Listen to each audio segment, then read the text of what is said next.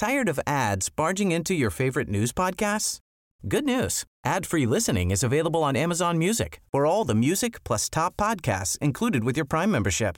Stay up to date on everything newsworthy by downloading the Amazon Music app for free or go to amazon.com slash news ad free.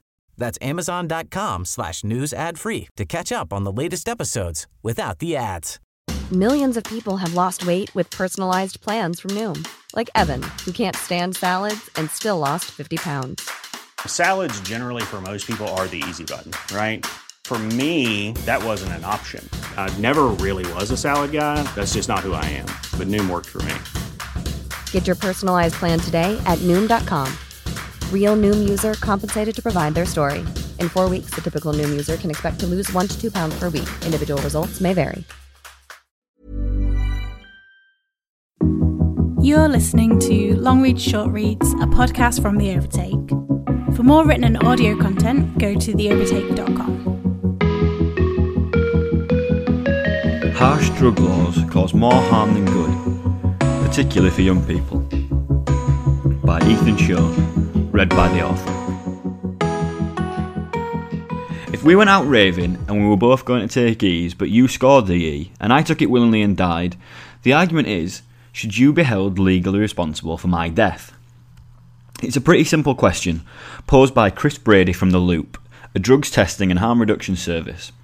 It cuts to the core of an issue that, as a sometime recreational drug taker who's had a few misadventures with drugs but thankfully survived to drone on about it, I've thought quite a lot about. I'm not really sure if I've ever nearly died. But one of the times I felt closest, I was surrounded by mates, pleading for help while they laughed. I was in a dingy hotel room in Ibiza, struggling to breathe and losing my vision. Totally self inflicted, of course. No sleep or food for a few days, which had been full of drink and a number of different drugs. Eventually, one friend dragged me to a hospital. He wasn't happy about it because he was confident that I'd be absolutely fine, and also afraid of getting into trouble at some point in the process. I've honestly no idea if I'd have died in that hotel room had I not gone to hospital. It certainly felt like it, but who knows? The lesson, kids, either way, is to not act like you've got the capacity of a peak Hacienda era Shaun Ryder on your first lad's holiday. Let's say I had died though. Applause breaks out, fireworks, celebration by Kool and the Gang erupts from sound systems across the land. If I died in that hotel room, I'd have died because I had decided to do some drugs, no other reason. Not only would it have been cruel to punish people who would have, I hope, already been suffering, but pointless and plain wrong to punish people who ultimately were not responsible, wouldn't it? It's not uncommon to hear young people today referred to almost disparagingly as stuff like generation sensible, or to be told that young people these days are boring because they don't drink and do drugs at the same rate as previous generations. At the same time, though, parts of the media and your UKIP uncle love to go on about drug taking as the scourge of society and paint young people who are just trying to have a good time as criminals and junkies. The truth is much more complicated than either of these caricatures, though, and only so much can be gleaned from surveys, statistics, and figures due to the illicit and stigmatised nature of drug taking and the trade surrounding it. What's pretty clear though is that people of all ages are still dying, hurting themselves, and getting locked up in relation to drug use, with drug deaths at a historic high generally, as well as a number of deaths of young people at festivals and parties garnering significant media attention in the last few years. Every life snuffed out early is a tragedy, and especially in cases like these, where the only intent had been to have a good time. For decades, our approach and our attitude toward this kind of incident has been one of moralising rather than pragmatism. Instead of looking at practical ways to avoid party drug deaths, our current laws have been particularly effective at doubling down on these tragedies, by looking to place blame and criminalise people who've done very little wrong. Tragedies. Following the death of 22 year old Joanna Burns after taking MDMA while on a night out in Sheffield in 2017, her close friend Catherine Lavin received a six month suspended jail sentence for supplying the drugs. Lavin had been the one among her friends to collect the drugs which they'd all agreed to buy, from a bartender friend, Benjamin Williams, who was jailed for two and a half years. Similarly, after the death of 19 year old Lincoln University student Ashley Hughes in 2015, two of his friends were charged for supplying him with the drugs, and both served time in a young offenders institution. A recent court case concerning the death of Louella Fletcher Michie the daughter of Holby City actor John Michie, at Bestival in 2017, concluded with Fletcher Michie's boyfriend Ceon Broughton being charged with manslaughter. Broughton had purchased the highly potent psychedelic 2CP, and he and Fletcher Michie both took the drug before the former began experiencing difficulties and tragically died. Broughton had purchased the highly potent psychedelic 2CP, and he and Fletcher Michie both took the drug before the latter began experiencing difficulties and tragically died. The last case is the most controversial.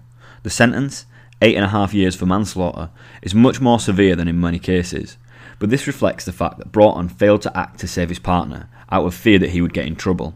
At the time of the festival, Broughton already had a suspended prison sentence.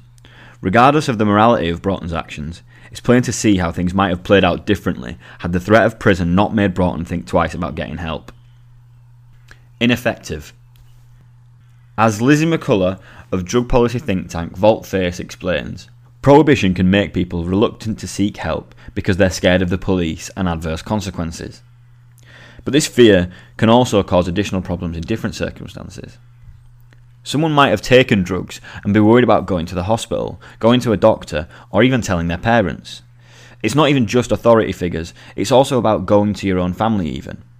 Not just in the context of overdoses, but addiction and problematic use too. There's all this stigma which can make it difficult for people to get help. It's fair to say that Broughton does bear more responsibility than the others mentioned, but ultimately the issues at play are more or less the same. These cases force us to question the intent and priorities at the heart of our current drug policy, and moreover, they highlight the ways which prohibition can so often increase the risk of serious harm befalling recreational and party users. Young people have died in these cases, and others have had their lives ruined to varying extents. Isn't it worth asking why this is happening and what for? Part of the problem is a disconnect in how people of different generations and social groups understand the drug trade and how people interact with it. According to Brady, the way that people, particularly young people, buy, distribute, and take drugs has changed significantly in recent years. This is due to a number of factors, including the rise of the dark web as a marketplace which almost anyone can access and purchase most illegal substances.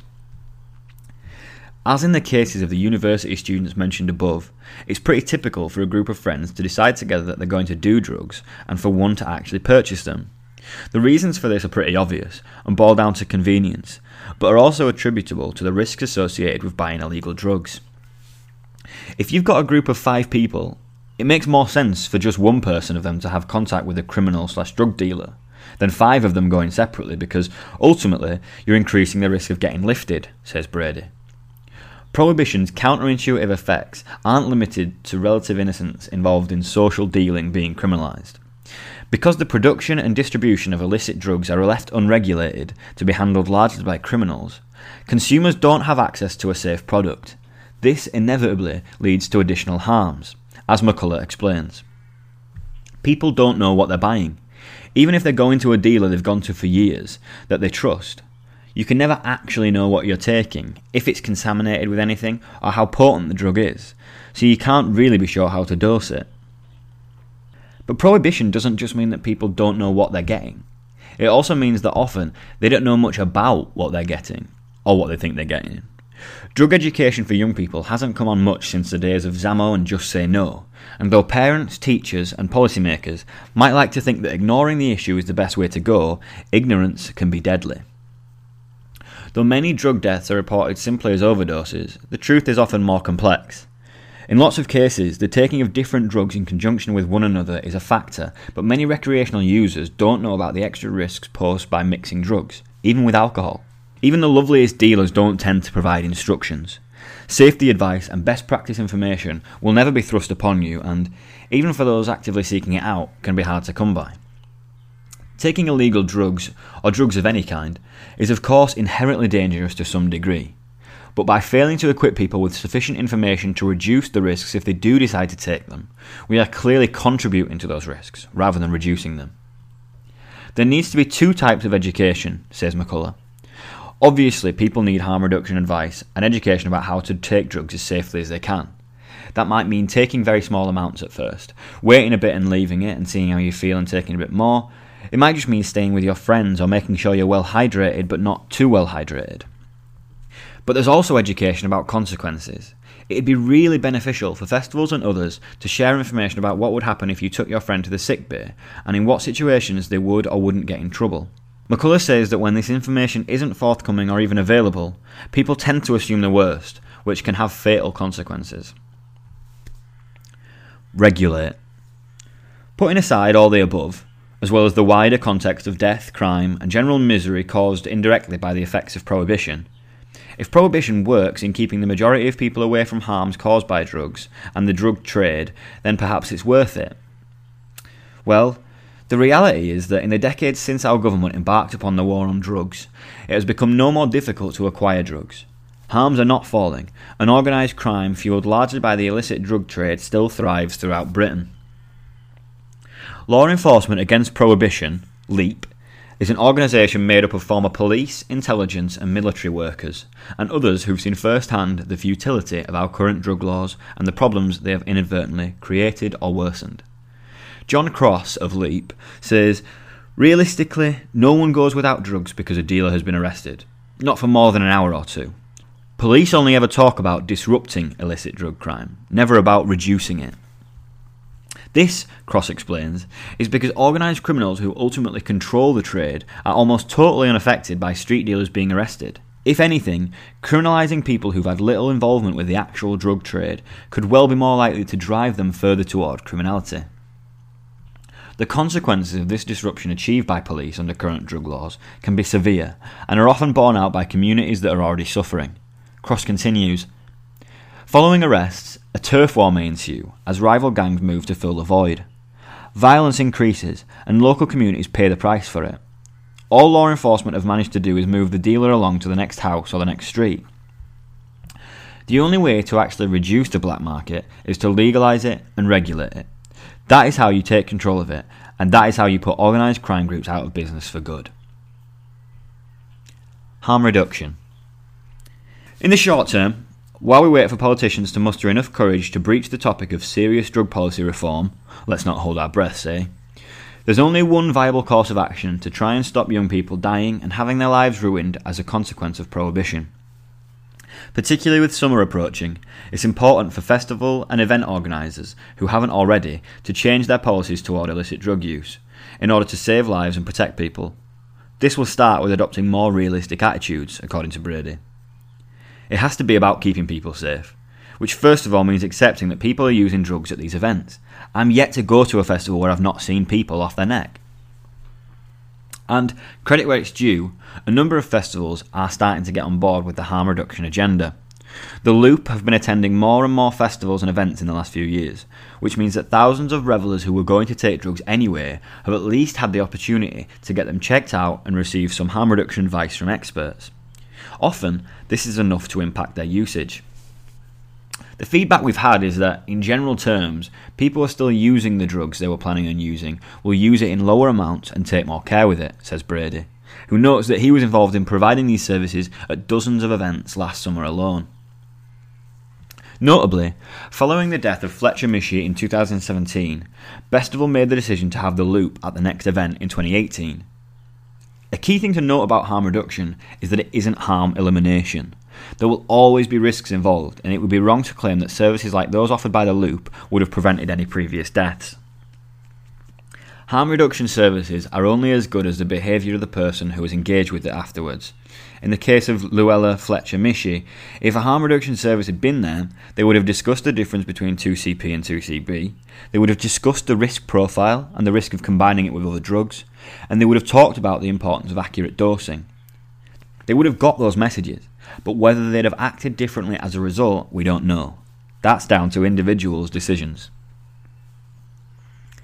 Festivals are a start, and though it's relatively early days for the UK festival scene, with many organisers still yet to get with the programme, tentative steps in the right direction are being made. The same can't necessarily be said, though, more generally, as conversations about harm reduction are yet to seep through into the wider events and entertainment industry. Cross also sees the all round benefits of harm reduction policy, particularly drug testing, and considers it a crucial first step to be taken by many organisations. We consider drug testing facilities at festivals to be an absolute necessity. In fact, we need to be providing access to these services anywhere we know people take drugs, says Cross. Testing makes perfect sense from a police perspective. If testing helps reduce risk and potentially steer someone away from taking a dangerous substance, that can only be a good thing. At the end of the day, that could very well be the difference between saving a life and making the call that no police officer wants to make to tell a parent that their son or daughter won't be coming home again.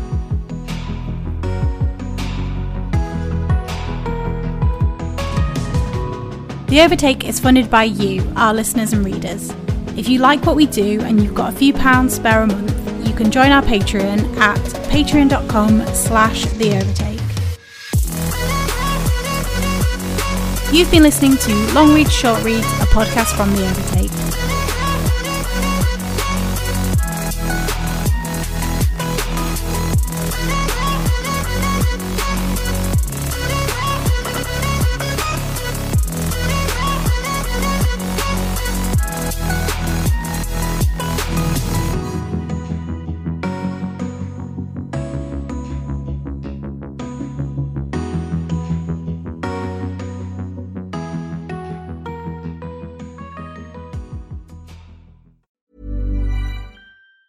Tired of ads barging into your favorite news podcasts?